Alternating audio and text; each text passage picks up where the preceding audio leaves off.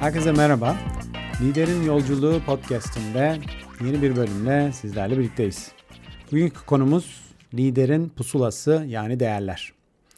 Şimdi bu değerler neden önemli? Değerler aslında aldığımız kararları, e, kırmızı çizgimizi belirleyen noktalar. Birçok liderlik programında değerleri yoğun bir şekilde çalışırız.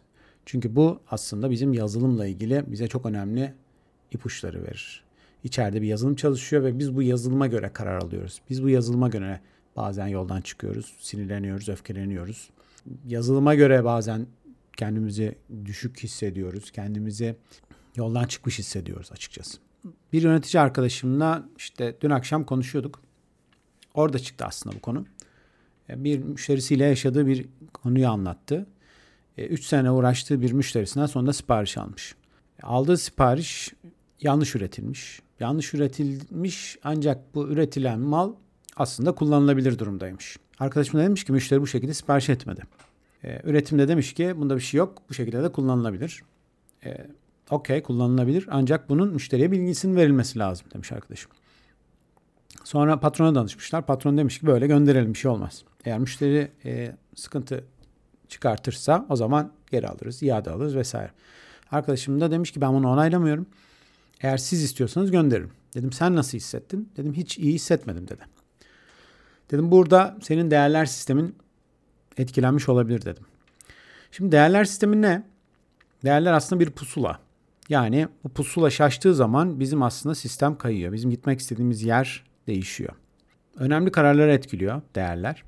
Ve değerlerimize karşı bir durum olduğunda da kendimizi kötü, kötüyü tabii bir duygu değil, kötünün altında birçok şey var. Öfkeleniyoruz, sinirleniyoruz, e, hayal kırıklığı hissediyoruz. Bunlar aslında hepsi duygu setinin içerisinde olan şeyler. Liderlik programlarında değerleri mutlaka çalışıyoruz.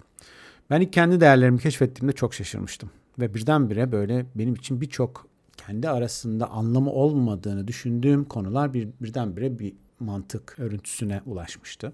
Ee, ve o yüzden her liderin, her çalışanın hatta sadece liderde de kalmamak gerekiyor. Her çalışanın mutlaka e, değerlerini öğrenmesi ve bunun üzerine birazcık düşünmesi gerektiğini düşünüyorum. Peki değerlerimizi nasıl bulacağız? Aslında çok detaylı çalışmalarımız var bizim bununla yaptığımız ama yani çok basitinden birkaç soru buna yardımcı olabilir bu değerleri bulmaya. Birinci soru hayatında kendini en iyi hissettiğin dönem hangisi? Neden? İki, hayatında kendini en kötü hissettiğin dönem hangisi? Neden? Üçüncü soru ise kuvvetli. Peki bu ikisi arasında bir bağlantı kurmaya çalışsan ortak nokta ne olur? Ve birkaç koşluk sorusu sonrasında biz yaptığımız çalışmalarda değere ulaşabiliyoruz. Değer ne demek? Mesela değer örnekleri vereyim birkaç tane.